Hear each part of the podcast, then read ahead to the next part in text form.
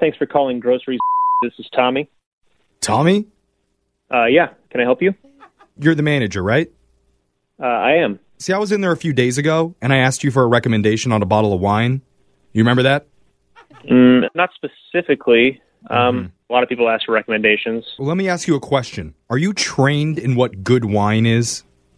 Trained? Uh, I mean, I've worked here for years, and you know, I know what I like. You know what you like. That's what you're saying? Uh, y- yeah, so I'm I'm guessing you weren't happy with the wine I suggested then. Ding, ding, ding, Tommy. Because I asked for something that was fruit forward, medium bodied, light on the tannins, with a smart finish. Yeah. So what's the problem? The problem is what I got was basically grape juice with a hint of funyuns and ass, Tommy. Um, You think I like drinking ass? well, I mean, I'm, I'm sorry about that. Um, Oh, you're sorry? Sorry for making me drink ass? I, I I just won't recommend that wine ever again. Tommy, can I ask you something? Are you a sommelier? What? A sommelier. Are you an expert on wines?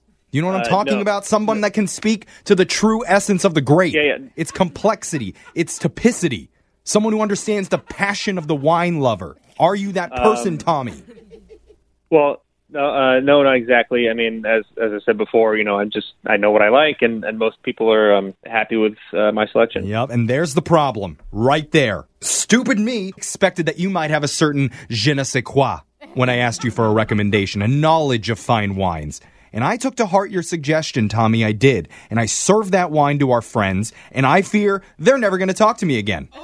Because you told me, "Uh, I don't know, maybe try the ass wine. Well, um, I'm really sorry you didn't like the wine, man. Uh, maybe next time ask someone from France or something. Not convenient, Tommy. Not convenient. Okay, okay. I want convenience and I want taste, flavor, an experience for my mouth. hey, I don't know what you want me to say, man. I'm saying in the future, when someone asks you for a recommendation, why don't you say, "Oh, I don't know about wines, so you're on your own." Hey, you don't need to insult me. Like, I'm just calling it like it is. Your wine game's weak. if you're such an expert, shouldn't you know what wine to buy without asking someone at a grocery store? Well, you know what? I think that Shouldn't it's you be able to go look at a bottle and go, "Oh, that pairs well and has complexity"? you know, I trusted you, Tommy, to help me Trusted wine. find. You bought wine from a grocery store, man. like we have some reds, we have some whites, we have blends, and that's it. If you come here again, eh, don't ask for help. I gotta go now. Don't you? Hey, Tommy, do not hang up on me. What? Don't you dare. Oh, what? Are you gonna insult me some more? Like complain that you don't like the sushi? It's a goddamn grocery store, man. Okay, fine. You know what? I hear you. Okay? Okay, can I go now? Just one more thing. I called you on the recommendation of Fidel. You know Fidel? Fidel here at the store. Yeah. Yeah, Fidel reached out to me, and that's why I'm doing this phone prank on you.